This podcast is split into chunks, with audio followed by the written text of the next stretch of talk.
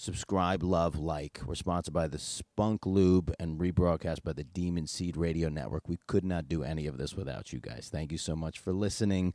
Uh, please give us that bump. Porn Stars are People. I am your host, Dan Frigolette. This is the podcast. I'm here with uh, Sophia Grace. Thank you for being here. Thank you for having me. Uh, yeah, thank you for your your gusto, enthusiasm. Um, you you're you're traveling. You're like you said you've been on multiple vacations during COVID. I don't know what that means. You need to explain your life to me. So like you know, I was uh, I was kind of bored of LA. Like I'm I'm such a travel bug. Like I had a feature dancing contract and I was on um, Right. every single week um, for like the past I don't know six months before COVID, and then COVID happened and kind of like like life just kind of went away. Yeah. and I wasn't used to not traveling. So after like a couple months of being stagnant in LA, I was just like, dude, I gotta get out. So I just started traveling to places I could. Um, and so like I'd been doing like a lot of like road trips. Um, I was hiking 10 miles a day. No I shit. drive like five hours to go hiking 10 miles. Yeah. Yeah, and then um, I started like going bi-coastal back to like Charlotte um, to see like friends and family and kind of like just like chill out because it's the first time in six years I've just been like had nothing to do.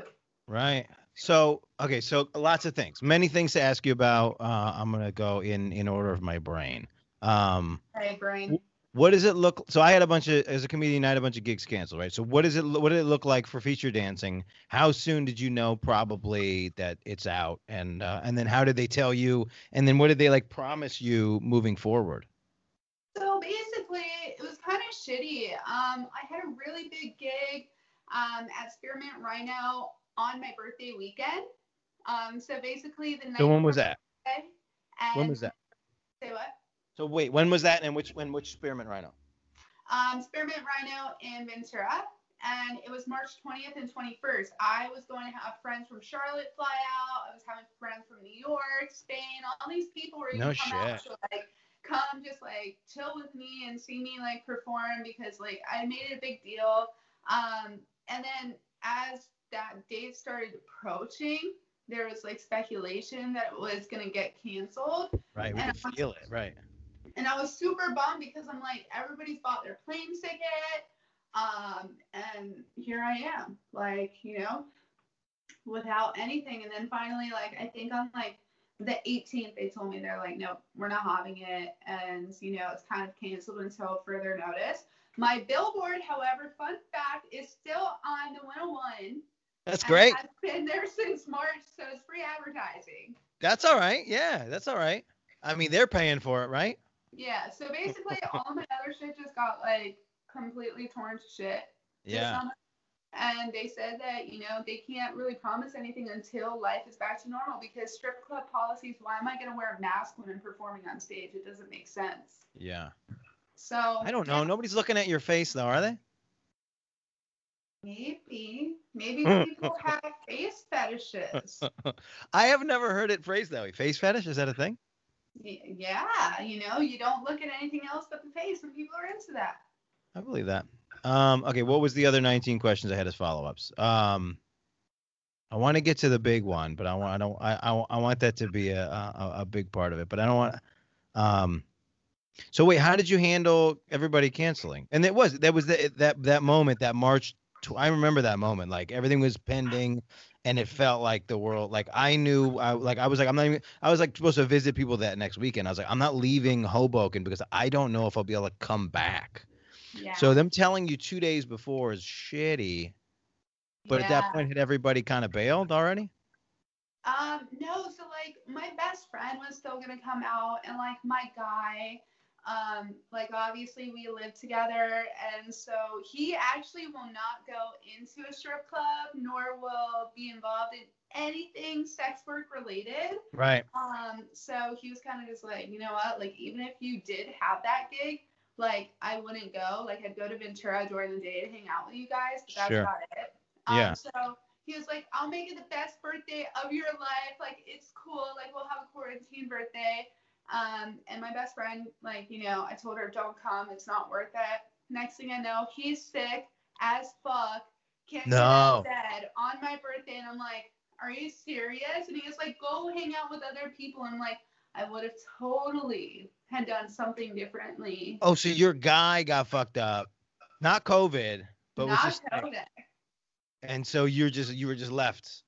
I was With- just left to the wolves, but I ended up having a good night. It was just like, got, you know, I just did it without him. I was like, all right, deuces. Yeah. but Wait. it was really unfortunate, like the whole situation, because you know, it's like it's a lot of money on the line to lose all of those gigs for the whole entire year, and then you have to learn how to make your money. Like, okay, to be fair with you, like I'm not an online person. I don't like camming. I don't Right. like spending 10 hours a day on my phone. Like I like living in the moment. So feature dancing gave me the opportunity to like just be present. Right. And so then life quickly changed and I was not ready for having to do everything online. That was Yeah. my big problem. Yeah, same thing. It's like I didn't realize how connected to people I was becoming through the comedy part of tour, like touring part of comedy rather.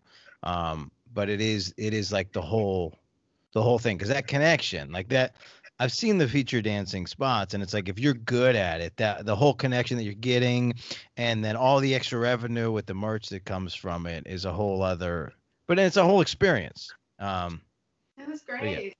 It was Yeah. awesome. It was, you know, like I love shooting. Don't get me wrong, but like I never found something I actually really, really, really love to do on a whole other level. Like, you know, you make so much money for being on stage for like 15 to 20 minutes, and like you make that in a day shooting.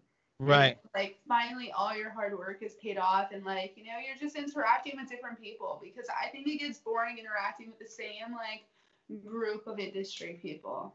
Yeah, well, and then also they came up with this term uh, Zoom fatigue since we've had this thing, and it's like the idea is like um, because you don't get any like real human uh, like interaction like back from people by just talking into a screen all day. It's like it's it's it's like a little bit soul crushing, and it's like um, or what I say, Zoom fatigue. You just get like it just drains you because you're like putting all your energy and all your emotions into it. You get nothing back. Whereas on stage, you feel it hmm people throwing shit, people whatever. But so wait, with the feature dancing thing for the people that don't understand how it works, the are you making most of your money on merch, on tips, or just straight like whatever you agreed with the club? Um, no, I'd say like it depends on the club. Like certain clubs are like, um, like cash clubs. Like tips are really good. Some clubs are not. Some are just Yeah. like you know you're getting your rate, but they have really good exposure. Like okay, say you're going to Sapphire in Vegas. That is more like a club club where cash tips aren't as good as what you're just going to make for your actual show. So just like understand, you're probably just going to make you know, a couple hundred bucks on stage when sometimes you can make like way more than that at other clubs. Yeah. Um, and then, you know, selling merch is kind of unexistent at Sapphire Vegas because it's more like a nightclub than anything. right. Um, they don't really make it specifically for feature dancers. They just want them to get on stage and want them off stage and want them out. Yeah, I've seen yeah, I've seen that vibe in New York. It's it is interesting because it's like like as a as a as a performer, like the value for me is as much stage time as I can get. And then with Sapphire, it's like we'll we're, we'll get you to town, we'll fly you in, we'll put you in the hotel, but like most of the day is not the club. Most of the day is like the logistics of there. You get there, you get on stage, you get off. It's done. It's that fast, and it's uh, I think that that's an interesting that's an interesting experience because it, it like you say it's like just 15 minutes but it's like it ends up being like it's 36 hours of work that you put into those 15 minutes Yeah, it doesn't end. It's like costume shopping. I'm not a night person actually, so being Interesting. late is really hard for me because I don't drink, I don't party, so Yeah. it's uh it's a really interesting dynamic, you know. And also too, it was really crazy because you know right before I ended up with a feature dancing contract and I started dating my guy, he was nocturnal, so I What- what does he do um, he, you know, he was trying to get into comedy, but um, basically, like he is kind of like an influencer on Instagram. okay Yeah, you know, no big deal. Also, too, he's kind of like just trying to figure out like what's next, you know, because like he wants to do something more. Um, he was, you know, a recovering addict, so Right. um, basically like he wants to tell his story as well as I do about that type of shit because like dating that is a very hard thing while also being in the industry and trying to like manage everything all at once. Sure, sure. Yeah, it's that's that's the other thing with like performers and stuff. It's like for so many years they were pushing performers to be addicts because like they want to because if you can get a performer to like get paid in booze or drugs, that's better because then you have to give them cash.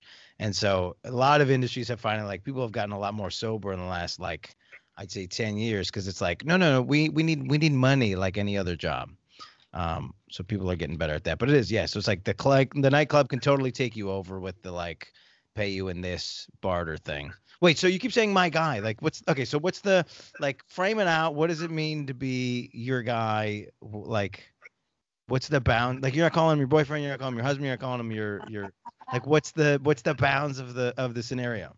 You know, Of the so, of the entanglement, if you will. you know, it's so funny because I actually like I stay very private about you know personal relationships like that I've had within the industry because I think that you know I always want to maintain a sense of normalcy. Um, Right. Because first of all, I just think that like people don't respect boundaries within the industry. So if I bring like you know a guy around, it's like everybody's on top of each other. And although like you know I love sex, I love to fuck. Like also too, when we're not working, like you know we're at an event and I'm not trying to like have you all over my person. Right. Um, Right. So I kept it very private, and also too, just because like backlash, like I don't want anything to like you know go to anybody's families. But basically, um, Dave and I we never wanted a relationship ever. Like we're both kind of in the same boat. I'm like I just want to you know be on my my money grinding train. I had a really big goal. And then I wanted to like stop in the industry and just like start investing in real estate. So Yeah. I was on a very tight mission, like going on tours, going, um, doing poker parties, like doing all this stuff. And so I had no time for any type of relationship. So Sure. basically, him and I, we kind of just were on the same page. And he actually used to be with somebody in the industry that's actually very well, well, well known. And he said he would never date anybody in the industry again. Right. So we kind of like had to deal with that for a little bit because you know I'm in the industry. So um, you know it, it kind of just evolved. Um, but I don't like the terminology like my boyfriend, my husband, my Yeah. this because then I, I think think it's possessive. It's kind of gross. It is possessive. I don't believe in people as possessions, and, and it, it's hard because everybody else is in this other zone. Because as soon as you're a possession, then then it's like you owe somebody something, and you're supposed to like you have to be all these other things for them, Yeah. and it doesn't make them or you ever be just you. which- exactly. We've skipped that part. So okay, so well, but you're still like there's still some level. It's you're, it's my guy. It's there's a lot whatever the title is, is, it exists. But no, I get you on this thing. As as a, as a like from the performer perspective, it's always difficult to put somebody that you're dating on like like the social media part of my life is supposed to be somewhat public, and then the other part of my life, the important shit's supposed to be somewhat private. So you don't put them on there. It's also like in my like history, none of my relationships have lasted forever. So it's like if I'm all in the camera with the person and then it uh, goes away, then I got a whole other ex- explanation thing to do. Um, Yeah. So when it's when it's forever, you can get on my goddamn story. Uh, and also too like when you kind of are with somebody that's a wild card you just like you you never know. And also too i'm a wild card. Like Sure. i i never know. Like i'm all over the place. I'm super spontaneous. Like one moment i want to live in america the next moment i want to live in spain. If you're not about it we don't have a relationship because Yeah. i'm still gonna go. Like i'm that person. So i just like i've learned in life that you know nothing lasts forever because we all die alone eventually. Um, you know, and so I mean, like you can be with somebody until the day you die, but like eventually you're still alone. So you have to be okay with being alone before you can be with somebody. yeah, you got to be yeah, trust. right. You got to be you got to be yourself, right? You got to know who that is. And a lot of a lot of people don't know who that is. And as a lot of people are like terrified to be by themselves. That's what like that really came up. That that comes up in like uh, um, blizzards, but it really came up in quarantine. Was people just like, I'm afraid to be alone. Let me let me find whoever's the closest to me now that I can make it work with, and Oh, lock yeah. it down. Uh, they were all going on Tinder or Bumble and trying to find like the nearest little cuddle buddy. And I'm over here, I'm like, okay, great. So I have I have one, but like also too, shit's getting really rough because like, you know, uh as you know, recovering addict in quarantine, what do you think happens? What do you think is like reality? Like it gets hard. The gym is taken from you. All your normalcy is like just gone. So Right. then it's like a lot of stress and then you're like okay i'd actually me personally i'm like all right if i was alone right now i think like i'd be way more zen from the beginning um, Yeah. but also too i like to be alone Yeah, but it was but it was a hopeless alone this round. Because it was like I'm alone and I don't know what the fuck's happening next cuz the world is on fire. And what can and then and like what can we do about it? Like everything that I thought I built up as skills that is going to make me good in the world now are irrelevant skills. Which was wild. It's a wild Yeah, thing. you to- gotta, you gotta learn more you have to like you know now is the time to invest in cryptocurrency. Now is the time to invest in stocks and do all of that because i think personally with the way the world is going it's like you know bitcoin is going to be the new currency that's going to be like the number one thing which is why people are buying it left and right. So it's like instead of focusing all your energy on trying to become like tiktok famous or something like that start investing your money in on something that's actually growing and you, then you'll be fine. And then you have an abundance of crypto so that when, if new world order or anything like that happens, which you know there could be a possibility. I think this world is going to shit. To be honest with you. We're yeah, But we're right there. We're right there. it- you- like, How did you know that I was my- trying to become TikTok famous? That's what I'm trying to well, if you're trying to become TikTok famous, you need to post like four times a day. and then invest all your fucking money that you make off of TikTok, put that shit in crypto. TikTok's a because- cock block. TikTok's a cock block. I was watching a video yesterday where they where they uh where they're they're swearing it was a it was uh it was a I f this and sucking that and whatever and they're doing a dance to it and I'm like okay cool TikTok doesn't have like restrictions and then I put a video up and they blocked me for uh, doing community standards and I didn't swear once so I don't know what's going on with TikTok. I'm I'm being cock blocked by TikTok. Uh, sore subject. I'm I'm on now. I'm on Donald Trump's team for TikTok. All of a sudden, I'm like, yeah, get that shit out of here. I can't figure it out. Time to ban TikTok. It's over for me. Just Uh, make another TikTok and then just join the natural algorithm. Once you get on Okay. the algorithm, that's like all you have to do. Just ride the wave. Just ride the wave. Like I got on the algorithm and then I just fucked up and I didn't ride the wave. I just got really obsessed with all the sad videos on TikTok and uh Yeah, well, because it knows you, so it's like I remember when I first got on, and I was like, I was like, I was like asking people, I was like, I was like, is your TikTok just like uh barely legal girls dancing with like uh like like size zero? And they were like, no, that's you, bro. You gotta get out of get out of there. And now it's all like, yeah, now it's all weird dog videos where they just come in and they like poke their owner. So that's my that's my new TikTok. Wait, Yeah, what's your sad TikTok? so- Mine's weird. Like mine is like hopeless from um like relationships, like loving yourself, and then like addicts. Wow. What's Like- the addict story on TikTok like? Oh my god, it's honestly really crazy. Like, you know, I actually thought about starting to like make a TikTok page, even like as like my performer self of like what it's like to date somebody that's a recovering addict. Yeah. Because the journey is so intense. It's so up and down. You never know what's gonna happen. And like, you know, my brother and my dad, they were addicts. My brother still, um, you know, he OD'd. And so like my dad died when I was 10. Um, Wow. but he he ended up getting sober at 28 and like becoming very successful. But the thing is, is like I have a soft spot for like you know people that struggle um, or that are recovering. They all tend to like follow me.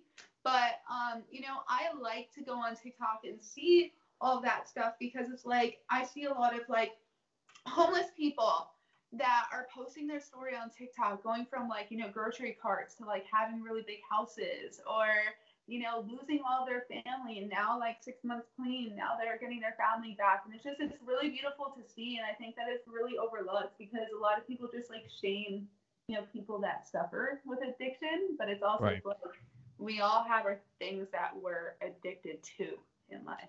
So your you feel like your journey is connecting to people that are addicts that are on their way up to change? Yeah.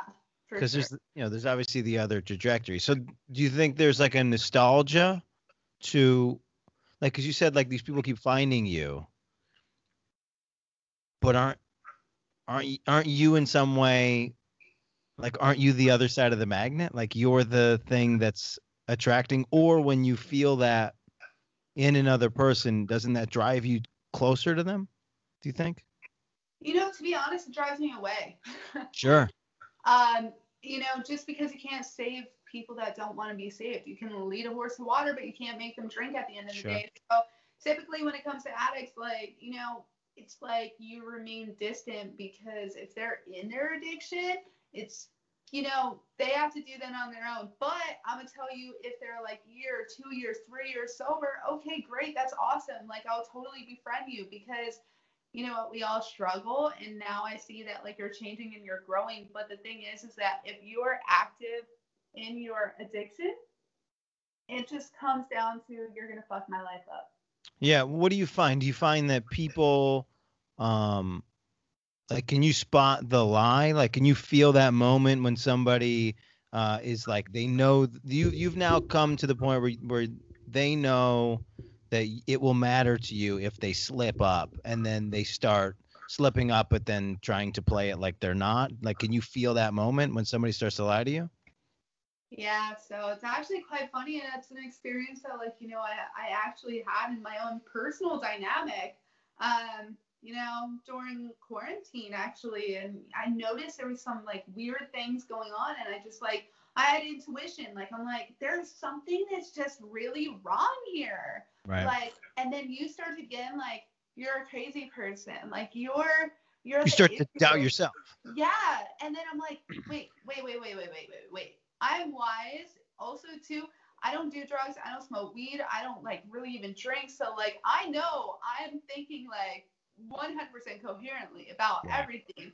And also, too, like I've been on a really big spiritual journey for like the past eight years of my life. So you know, I, I meditate on the daily and I do yoga on the daily. So I think that makes me really in tune with other people's energies. So once I see certain things because I observe everything, I'll just notice right then and there that you're lying. But then it comes down to, you know, they can get manipulative and they can gaslight you and make you feel like you're the issue. And then you just start to think, okay, well, my intuition's just bullshit. But what I've learned is that you need to always trust it. Like, even when you don't want to trust it, you have to because, you know, it comes down to what's going to happen in your life. Are you going to get affected by it next or, or what? Right. Yeah, it is. It's it's tough because the only thing I've really learned as I grow older is like everything is a pattern, um, and and these patterns repeat themselves. So like even even down to like um, the way like the types of messages that I get on Instagram from strangers are all sort of in like like one of three categories. And so for the same from the same effect, it's like you could meet somebody and they're not the person that you dated that had this other problem but if they start to exhibit some of the same behaviors it's like you start to recognize that thing and it's like we're very very um like repetitive creatures and, and not not even on purpose. Like there's a lot of things that like people don't know that they're doing that is just a piece of history and this is the way that it goes. And once you recognize those and have confidence in the fact that you know what they are it, it helps you to kind of like get away from some of the mess. But the worst thing i've i've had to deal with is like when you know that the thing is there and you just and you just all you want is the person to confirm it and they just they will die before they confirm it for you and you got to you got to trust your gut cuz yeah You have to trust your gut, and also too, you have to accept people where they are, and that doesn't Right. even come down to like you know addiction. That comes down to anything in life. Is that you know when people are ready to talk, they're gonna talk. Some people are open, some people are closed. Some people think that they're gonna be you know shamed for anything that they decide to do in their life, and so whatever you think or wherever you are, I have to respect you and I have to respect your vibe. So if you don't want to come out to me, I know within myself what's good, and you know, I, and I've learned that in friendships, like in my own uh, family relationships and personal relationships. Um, it's like I'm a big talker. I like to talk through things. I need to communicate, but also too like I operate at a deeper level. Like I just feel things so deeply that if I don't, I feel like I'm not being authentic to myself to talk about it. But other people aren't like that, and that's okay. Yeah. And that's like it's expectation. People think that you have to be some type of way and you have to talk about something or you have to like be affectionate or you have to do this, but it's not. It's just like, you know, it's what life has made it all out to be in my mind, my opinion. Yeah, well, cause right. I mean, all the things you said. It's like you're never going to make somebody connect with you the way that you need them to. They're still going to be them, and you got to, yeah, you got to find some middle ground on that. Um, or just go, this is who they are, and and and understand what their pattern is, and understand that this behavior might be the way that they show love, and then try to understand that, even if it doesn't like get you to where you need to get to. But so I guess my question is at this point in your life when when somebody is is at that mark where you kind of know what the next pieces are do you detach or do you try and like get them out of traffic? Like do you try to push them out of the or do you just bail? Like I what's the right move bail necessarily, but I think, okay, so say, you know, you're in a toxic relationship, right? For instance, you, if you're in a toxic relationship with somebody and I see all the signs and I'm like, yo, this is there, and like your life is about to get fucked and you don't listen to me, I'm gonna let you do you. I'm gonna let you experience your pain. You have to experience your own pain because for me, it's like you're not going to learn any lessons and you're going to repeat the same things and get hurt over and over and over again. So it's like it's coming to terms with accepting whatever it is. Like, you know, I had to come to terms with, you know, that the addiction thing that he was at a point where he wasn't wanting to change. And I had to like detach and be like, you know what? Like, I got to step back. I love you, but also, too, you need to feel your own addiction. You need to feel what's going on because I can't change you. Like, right I love you unconditionally, no matter what. Like, you know, I, I have love for everybody. But also, too, it's tough love. It's like, it, it's, wow, that thunder. Uh, it's not, you're never gonna, you're never gonna grow if you don't actually feel what happens and like who you can lose in the process of like the decisions that you make. Yeah, uh, well, I think one of the hardest parts of life is having uh, not a, not a an unrealistic expectation, but having like a, a a standard for somebody else that you think they should have for themselves that they're never going to try and meet. And it's like, no, it's like, no, you're, I have you here. You're so here, and you think you're here, and you're never, we can't ever meet. I so you only you only put yourself in situations to to like meet this middle level that you know you can achieve beyond, and that's that's always fr but it's like you it means you can't yeah you can't force it upon them and you can't make them understand that whole piece uh at all Yeah. Also, too, I mean, it's like at one moment you're one person, and then over time you change. Every day you're constantly changing and evolving. So yeah who's to say one week from now you're not going to think differently who's to say that like you may not feel differently so like well, what am i how am i supposed to hold you to a certain expectation if you tell me you're going to do something i put my trust in it that you're going to do it and if you don't do it yeah sometimes i get like you know butthurt but also too i understand that at the end of the day we're evolving creatures and like influences outside influences will always influence our mind to like think differently. You say that you say you you say it a lot that um that we change and I, I i don't know do you really feel like even as much as you've grown do you think you're like at the soul of what comes naturally and what are instincts to you? Do you think that has that's changed over time? I think it's evolved. Yeah. I guess that would be kind of like a change right? Like i think that you know maybe it's not necessarily change but it's really like uncovering who you actually are. Right. And coming closer to that which therefore like in you know terms of like if you were to look at me one year from now i've changed but you know in my eyes i've just come closer to the actual version of myself like right now in my life i'm the most vulnerable part of myself i've uncovered many layers of myself and i've learned to be open and honest and you know that to me is a big change in my life but that's also too i'm realizing i'm just coming closer to who I am at the core right. of me. And I think some people go their whole life without even knowing their right. like core. Well, or they, I think that I think everybody knows, but I think we spend time denying it based on whatever we thought was was was like important when we were kids, and like that that stays sort of forever, and it's hard because it, you know, whatever you you you stored as a value you can't unstore that and it's really hard to change that. And you don't know why you feel that way.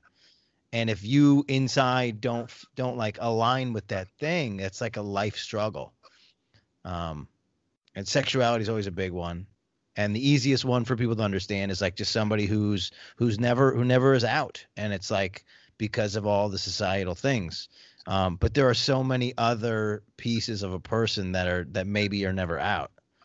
Um, Absolutely. I mean, sexuality was like huge and huge in my life because you know, like growing up in the South, for instance, like that, it's very close-minded here. You know. Yeah. Um, and I didn't want to come out because I didn't even know what I was in the beginning. Like, you sure. know, my mom this girl kissed me in the, my driveway and my mom walked out. I didn't kiss her first. She right. kissed me. And next thing I know, my mom is standing right there and I'm having this conversation that I really did not intend to have because I wasn't certain that I was 100%, you know, bisexual. Right. Um, and so like, you know, and I had to like live with that and I and I didn't for a really long time. Like, you so know, that like, moment does that does that send you like off as like now you're now you're like actively openly in your mom's face straight as a as a result or what is that what what what does that send you what trajectory does that send you in to have that moment with your mom um that moment with my mom like made her view me as like you know obviously bisexual but also too it was like that moment like my mom said at least you have good taste in women. But like you know to be honest after i had that conversation like i could i could see the hurt in my mom's eyes because you know she's really religious and she wants me to have a family one day and all of that stuff. And so for a really long time like i just kind of like made myself feel bad about being who i was. But my mom didn't make me feel bad about being who i was if that makes sense. It was just i had that pressure because i was religious at the time and i, I yeah. didn't think it was okay. And it's not that she's not um because like your family can not they don't have to actively and that's what's crazy about like growing up like you don't have to actively have somebody poking at you. You just you have a little bit of you have like a voice in your head where you know what you want but you have this other voice that says oh but like ev- all these people want something else and that and that voice is is like just talking to you the whole time and trying to like disregard this voice. And that's like that's that's like legitimately like what growing up is is you're just trying to fight these two. Yeah i mean honestly after like i came clean to my mom or you know i i guess like i came clean there was no coming clean because i didn't even know but right you said you said you said you didn't understand really where you were yeah but so you but you're also like i can't deny that that happened yeah, and I can't deny the fact that like you know my mom knew that I liked it in that moment because she could see right. what was happening. But it made me go. But you owned it though. You took responsibility for it, which is actually pretty huge for being young. I owned it, but then also too, like I started partying a lot after that. Like, you know, I lost myself after that. Like I, I was in porn and it was like, you know what, let me fuck the whole world. Like not yeah. you know, not just on set, but like just in life in general. And like, you know, let me do a ton of like, you know, drugs and shit like that to try to like make it okay. Well, how old are you at this point? I was 19. Okay. Yeah, so it's like, and also too, like I wasn't aware of what Hollywood was like, so like I was just living my best life in my eyes, but you know, honestly, I was destroying myself, and so it wasn't until I actually accepted my sexuality that my life became great. Yeah. Um, you know, now I know in my heart like what I want. And I always tell people all the time, it's like I love women. Absolutely love them. I adore them. Don't know if I could ever date one ever again in my life because, you know, it's just there's certain things that I would miss in a man that like I need. Um, and I'm a very dominant person, so I need someone to out dominate me. And like, Oh, I thought you were gonna go the other way. Okay. no. And so like, So you're like, well, so because if you because so you're very dominant, so you you need to feel that, or you think you're gonna run amok if somebody can't. Somebody can't out dominate me, then I just like they can't fuck me. Like I won't let them. And so then I never get mine and then I'm the top and then I'm just like there's no switching because like you're like my little bitch at that point. Um and so like, you know, there's been maybe one or two women in my life where it's been like you can out dominate me and good for you. Um but also too i always said like if i dated a woman it would have to be like an open relationship because i still love men Yeah. um but And thank you, know- thank you for calling us men and not dick. I was worried you were gonna say I love dick, and that's uh, and that's that's where a lot of these conversations go. It's like no, no, no, well, like uh, all of us. You can't just not just the dick, all No, of them. all thank of you is important not just your dick Yeah. Just your if you were talking to me four years ago i'd say you're just dick but yeah, I've, Right. I've evolved a little bit since that moment. But yeah, I mean, like, what honestly, once my once my sexuality came out and like I was open about it, like I stopped partying. I really found myself. I went to yoga school in Nepal. Like I like yeah, I was out there for like two months, and that like completely changed my life. I didn't masturbate. I didn't have sex. I didn't do anything. I just did yoga eight hours a day and Yeah. just like studied the life. This literally, this, all he does is yoga eight hour, hours a day is like a um, is it's just it's like a fun like it's like a heckle that I feel like people say all the time like jokingly, but you that's a real thing. Yeah, it was a real thing and it was a really hard thing. Just Yeah. imagine waking up at like 4:15 in the morning to go neti pot in the Himalayan mountains and you see like, you know, water coming out of one nostril of your nose and then like, you know, you have to do it on the other end and then uh, sit there and do it for about 30 minutes before you go do eight hours of yoga and you're sore as shit after and you're eating raw vegan Indian food basically. Right. So imagine how your stomach feels being right next to Mount Everest. Wait, So- why do you have to neti pot? What's the neti pot piece? You Oh said that like like we knew that that was like what a thing that's part of eight hours of yoga. I didn't know that was a thing. So I mean, like, okay, in like yogi tradition, basically, um, they always say that like you want to make sure that your passageways are open and clear. So the thing is, is when you use a neti pot and you either do it with warm water, or you put um, like salt inside of it. Yeah. Then you're getting all the toxins out of your nose because your nose collects like within the hairs of it. So Right. it's like it gets all of that out, it gets all of the pollen out, and also too, it wakes you up. It like basically wakes up your chi inside of yourself. So once you're like through with that, that's like better than having three shots of espresso, essentially. Right. Interesting. Yeah, like your brain is waking up and then you're ready to fucking breathe. And yoga is all about breathing. Yeah. Yeah, that's the part that makes sense. Yeah. Yeah, that's the thing is I'll be doing I'll be doing it and then anybody who like has anything like you're not breathing at all. Like you're not doing it. I'm like, no, but I'm like, but like, you're not doing it. You're not breathing. You got to do the breathing part. That's the most important part.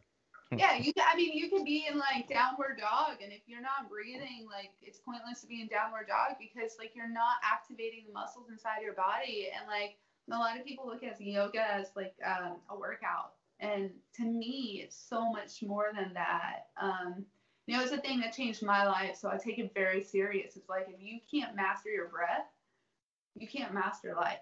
Yeah. Interesting. like I, we all breathe you know so shallow typically like you breathe from your chest you don't breathe from the pit of your stomach if you breathe from the pit of your stomach you don't have anxiety Yeah. I think everybody watching now is going to be uh like thinking about their breathing. Like, think about your breath. Control your breath. I get in that weird.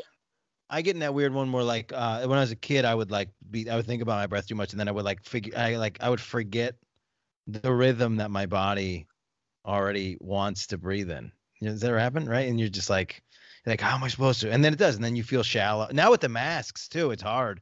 It's like because you the tendency is to want to breathe shallow um and then you're and with the mask you get the heat it's all it's just like a mind fuck Cause it's like it's a, all of the muscle memory to breathe is now like uh called into question Yeah, and to be honest, I think, you know, people don't like my perspective on COVID or the things that are happening in the world. let's do it let's do it it's very controversial for sure. So I think like COVID is definitely like something that is more political than anything because if you actually look at the articles that are coming out nowadays, it's like, okay, CDC falsified tests. You know, people that are dying um, and that had COVID, they died with COVID. It doesn't mean that they died from COVID. Like they could have had a heart attack, but they tested positive for COVID.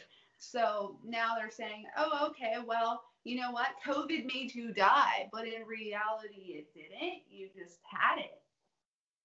Well, let me ask you, um, because the thing I'm finding lately is that some of the like in the conspiracy stuff, some of the initial argument makes a lot of sense, but then with that line of of thought that you're at, right, where if you died, and I don't know, I don't know the I don't know the facts on either side of this, so I'm not I'm not disagreeing with you or agreeing with you, but if that was the the scenario, then what what do they have to gain? um, from that. And part B, um, if if that's true, then what does that mean for the virus? That like if you still if still this many people had it and died and got it, which we I didn't get it, you didn't get it, right? Um, then then ha- it, that doesn't that doesn't make the disease any less prevalent, right? Yeah. Yeah. I mean, okay, so like my thing is is that okay. Um I think that it has a lot of things. I think it has something to do with the election that's coming up. I think that, you know, it's a really good ploy to be like, okay, you know what, we're going to give Americans the stimulus checks and we're going to offer Americans unemployment. And we're going to make it seem like Donald Trump is like this greatest thing in the world because he's the one that's activating all of these relief programs, right? But then, you know, why is it that we can't leave the country? Or why is it that we can't even go to like, you know, certain parts of the country when Sure. and I don't and I don't disagree with any of that. Uh, and that's and I think that's a separate part of the the same discussion. But from the standpoint of if somebody dies, Yeah.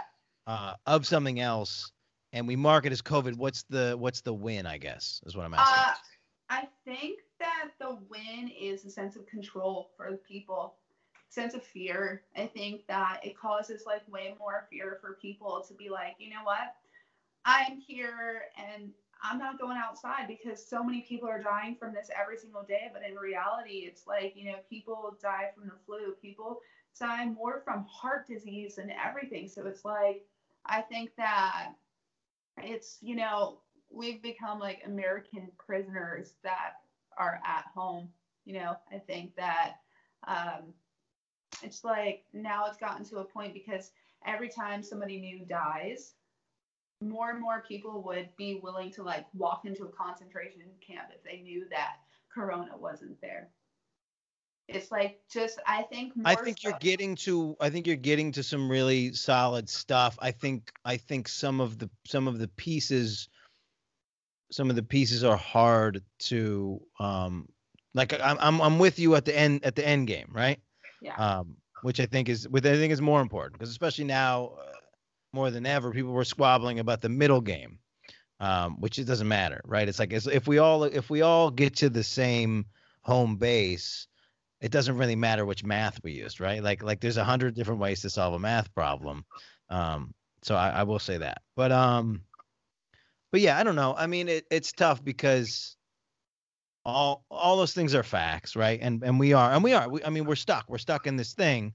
Um, but you know, I don't know. None of that really changes the fact that that the U.S. is not is we're doing the worst job of it, right? Yeah, but also too, if you like look at the way Europe did it, certain parts of Europe didn't go on like a massive, massive lockdown, and they were able to control it just fine. Sweden was able to control it just fine, and they haven't had like any spread of corona with like in three months. Yeah. They were shut down for one week. We were shut down for like three months. Yeah. I mean, we're still kind of shut down, but like, And were we and but the, like was anybody really doing any of the right things? That's the I saw a video yesterday that made me realize like the the realities of kind of what's maybe what's happening. And um somebody was like their their parody video was like um yeah it's like I haven't been going anywhere and they just start listing all the places that were like high danger places to go and it's like but it's not it's like we went to Disney World but it's like what am I going to do now bring my kids to Disney World and it's like all this thing and I and I think I think we all need to be more honest about what how we're putting ourselves at risk.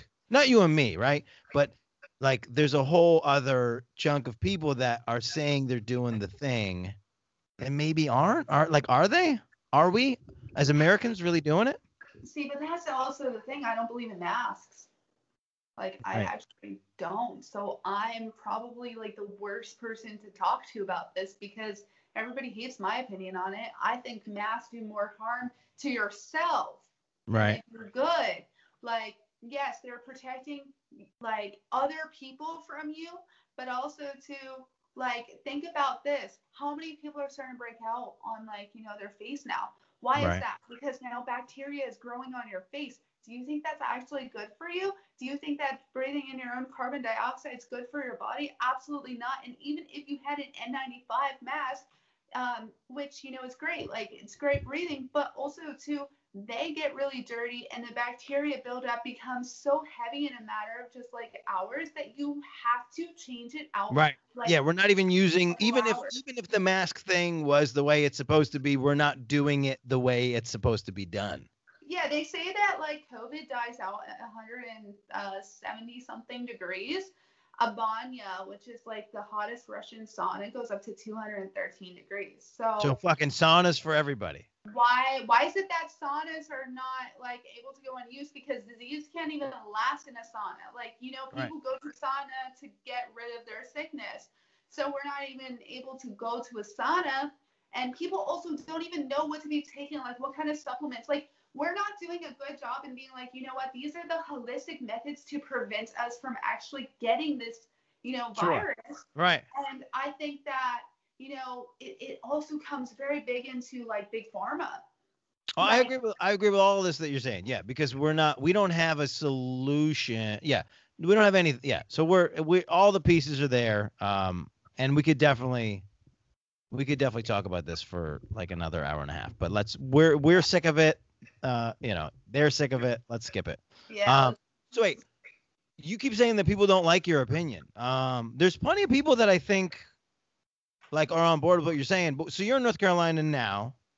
Do you find that talking to people in North Carolina more aligned with the with with some of what you're saying than back in California? Yes, for sure. I mean, and it's funny because people are more small-minded out here, so you would assume that it'd be other way. But actually, in California, people are just like really paranoid because you know they don't have as much land. They feel like they're on top of each other.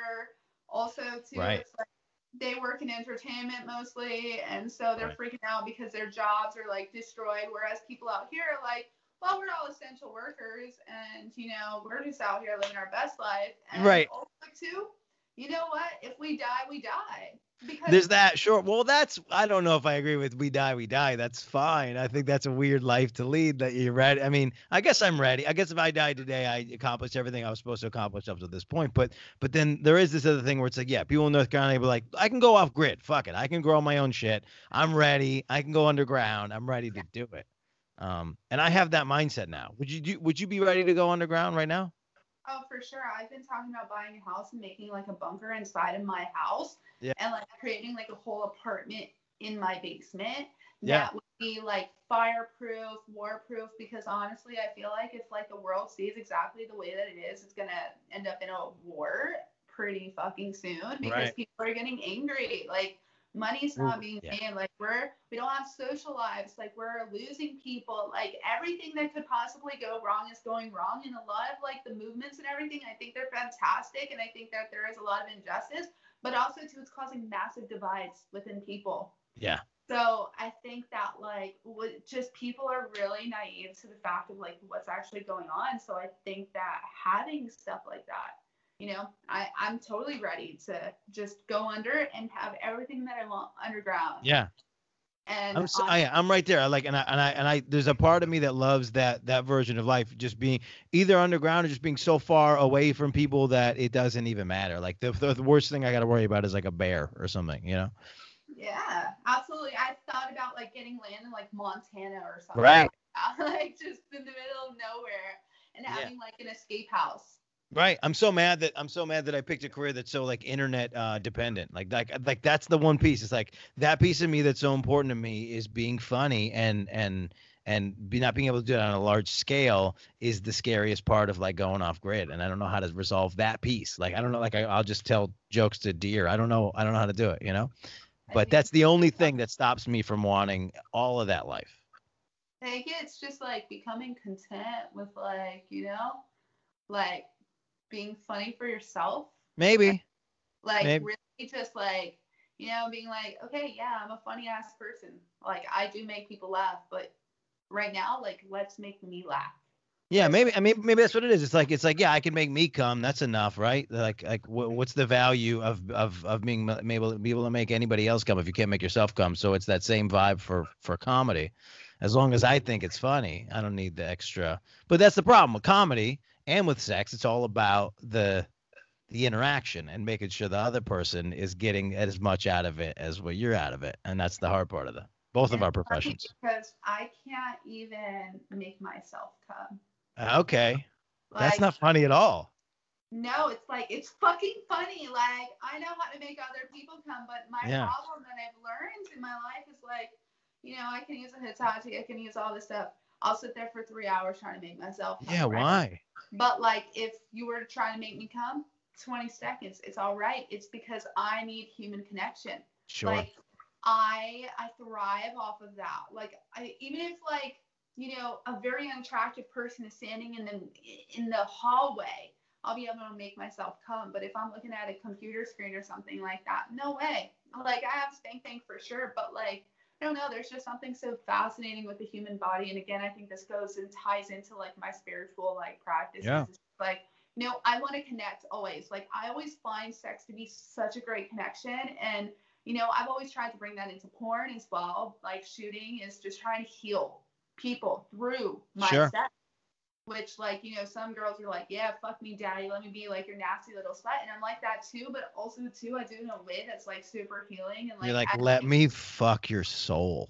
yeah. So a lot of times people like after shooting with me, they're like, Jay, I didn't like eye contact before, or you know, like you actually made me feel really uncomfortable because it's super vulnerable, and like I felt Yeah. like a different place, and I'm like, Right. well, that's because like you're insecure with certain parts of you. Um, but Yeah. I like I like sex that like it's really filthy, but like also too. Um, Well, bec- it's filthy because you you can take it to the place where everybody's comfortable and confident. It's the same thing a, com- a good comedian can do with an audience. Is you get to that place where you've all agreed that that we're all in a vulnerable place, and then you could talk about the shit, the real shit. And it's the same. It's the same analogy. It's crazy. Yeah. Every time. Yeah. That's that was that was like the weird thought I had starting this podcast was like all the linear shit, sex and comedy, sex and humor and trauma all that shit just lines up every time. drama and being funny go hand in hand. You know, people that are hurting like to be super funny. People that are hurting love to have sex. It gets you out of your head, and that's Yeah. the whole point. It's like watching Netflix. You do that because you want to get out of your head because you feel bored. And what's bored? It's being complacent. Like you really just don't feel okay with absolutely nothing. So you have to like indulge into something.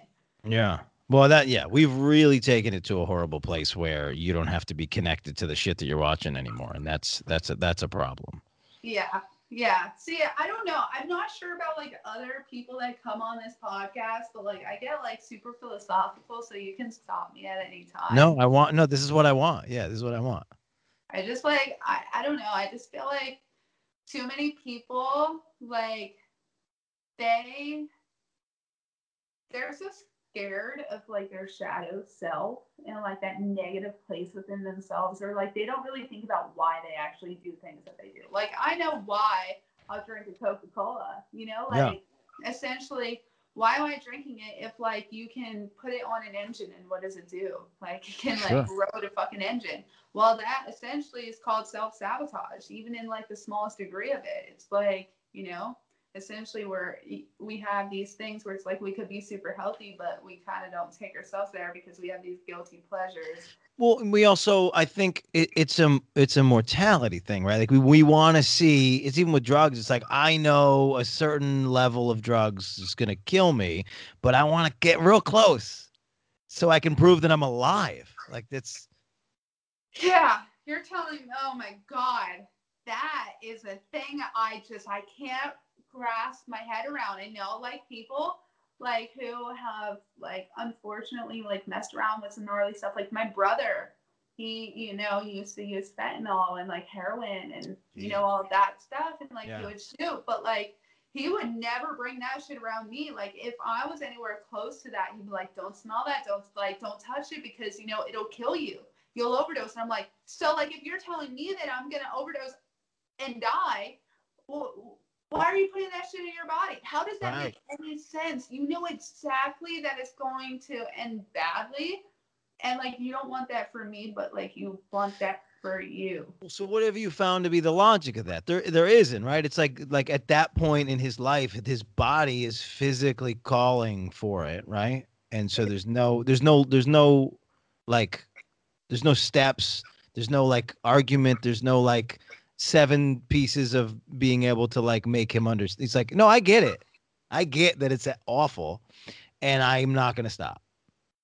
I think that comes down to people thinking that they have control over it still. sure. They think that they can just get out of it and then it's going to be okay but in reality it's not okay and they don't realize like okay like i know somebody who fucks around with that shit as well and if like i tell them all the time i'm like you know the side effects to all this is this and they're like no i don't. And i'm like exactly you're just pissing your life away at this point. Like right.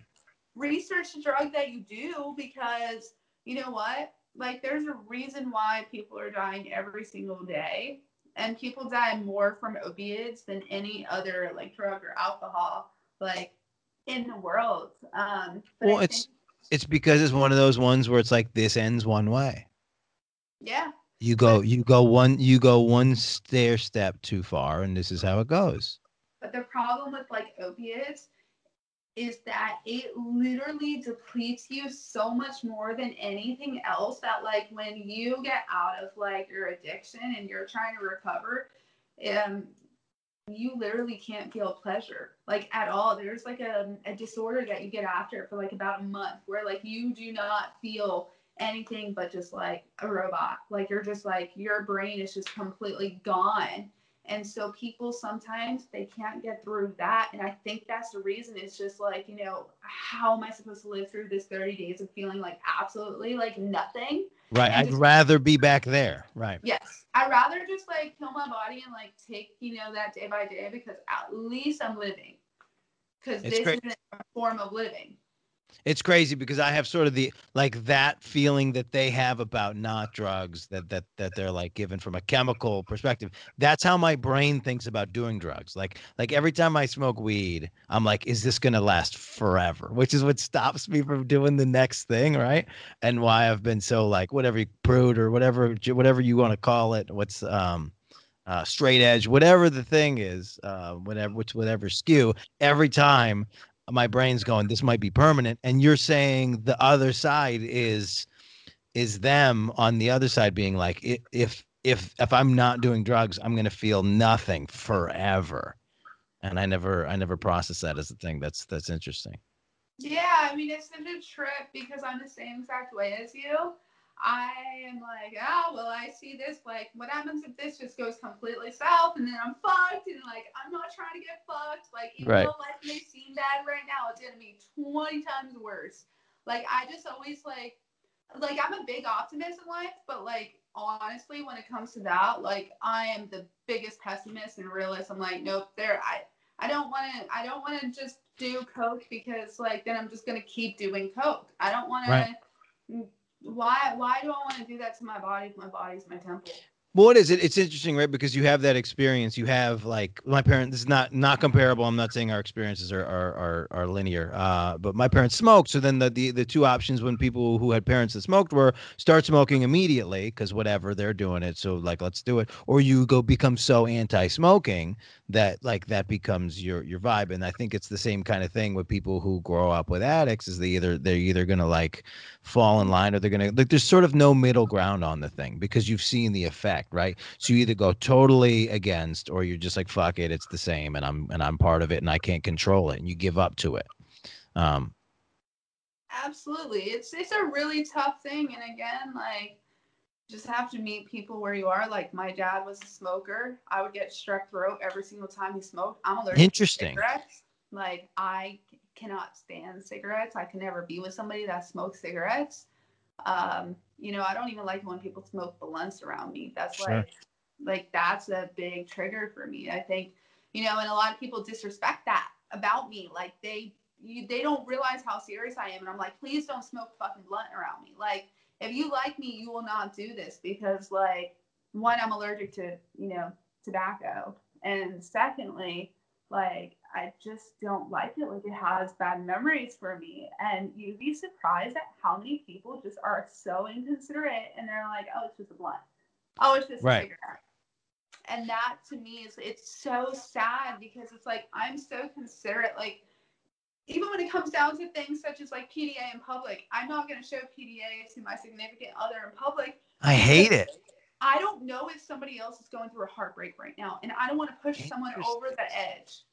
Like I know what it's like to be on that side of like having a heartbreak and like looking at someone and being like, "Fuck, I really wish that was like me." You know, in those arms and and like it make me cry and stuff. I don't want to wow. The reason for anybody's tears. I want to be the reason that people smile and have joy and like love and life. So like I can take my shit and bring it back to my house. Yeah. No, I like that. Yeah. That's a good. That's a good. That's gonna be my new excuse.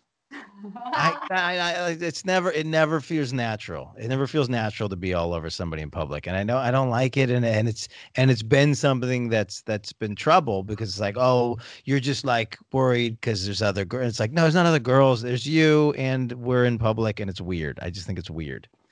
So I'm gonna use your I'm gonna use your excuse next time, where it's like, no, no, somebody might be ha- might somebody might have a heartbreak nearby. So I don't want to do that. You might have froze on my end. Uh, back with Sophia Grace. I don't know why we lost you. Apparently, you're in the you're in the you're in the deep woods of North Carolina, uh, and that sometimes uh, makes us lose uh, whatever we're doing. Uh, but thank you for thank you for coming back. Um, just in case we don't know what's going to happen, let's let's uh, let's let's de-escalate. Well, okay. So first of all, you told me before this thing started, you're in North Carolina staying with somebody particular. Is this the guy we were talking about the whole time? No. This is different. No, no. so like my guy, he's back in LA right now. And where are you now? I'm in Charlotte at my mom's ex-boyfriend's house. Yeah. What the fuck does that mean? um, it just means that you know my mom dated this guy for you know some time and they didn't work out, and him and I were way closer than uh, they were. Was and he like a father figure to you? Like how old were you when you knew him? this was like seven years ago. Okay. So, so like, is is it a weird daddy fetish? You think? You know, no, but he's like the coolest fucking person. I talk about like, you know, anal with him and like DPs and like all this crazy shit about like porn and like he's just like super fucking like rad and like it's really weird how like cool and like gross I can get without like yeah. being gross. Um, Wait, so like, do you not do you not have a sexual relationship? Uh-uh. Oh, you don't? No. Oh, I thought okay. So I so I'd miss I'd miss I'd miscategorized it already. Oh, so that's dope. So I appreciate that. I do like that. I do like that vibe. I had a weird vibe with a good a good friend of mine. I like met his mom, and she's 65 years older than me. No, she's so she's 70. She's almost 80, and yeah. uh and she was like I met her and she was like my soulmate, and I was like I don't know I don't know what this is, but all I want to do is talk to you. And I had that vibe with like a, with like an adult that I shouldn't have had that vibe with. Do you know what I mean? Really? When it's, when it's weird like that, it's like I would like go to I would like go to where my buddy's mom is, and I'd be like, hey man, I'm, I think I'm gonna stay with your mom. Is that okay? Like, and it was like it was like a little weird, but it was like but it was good for both of us. That's hilarious.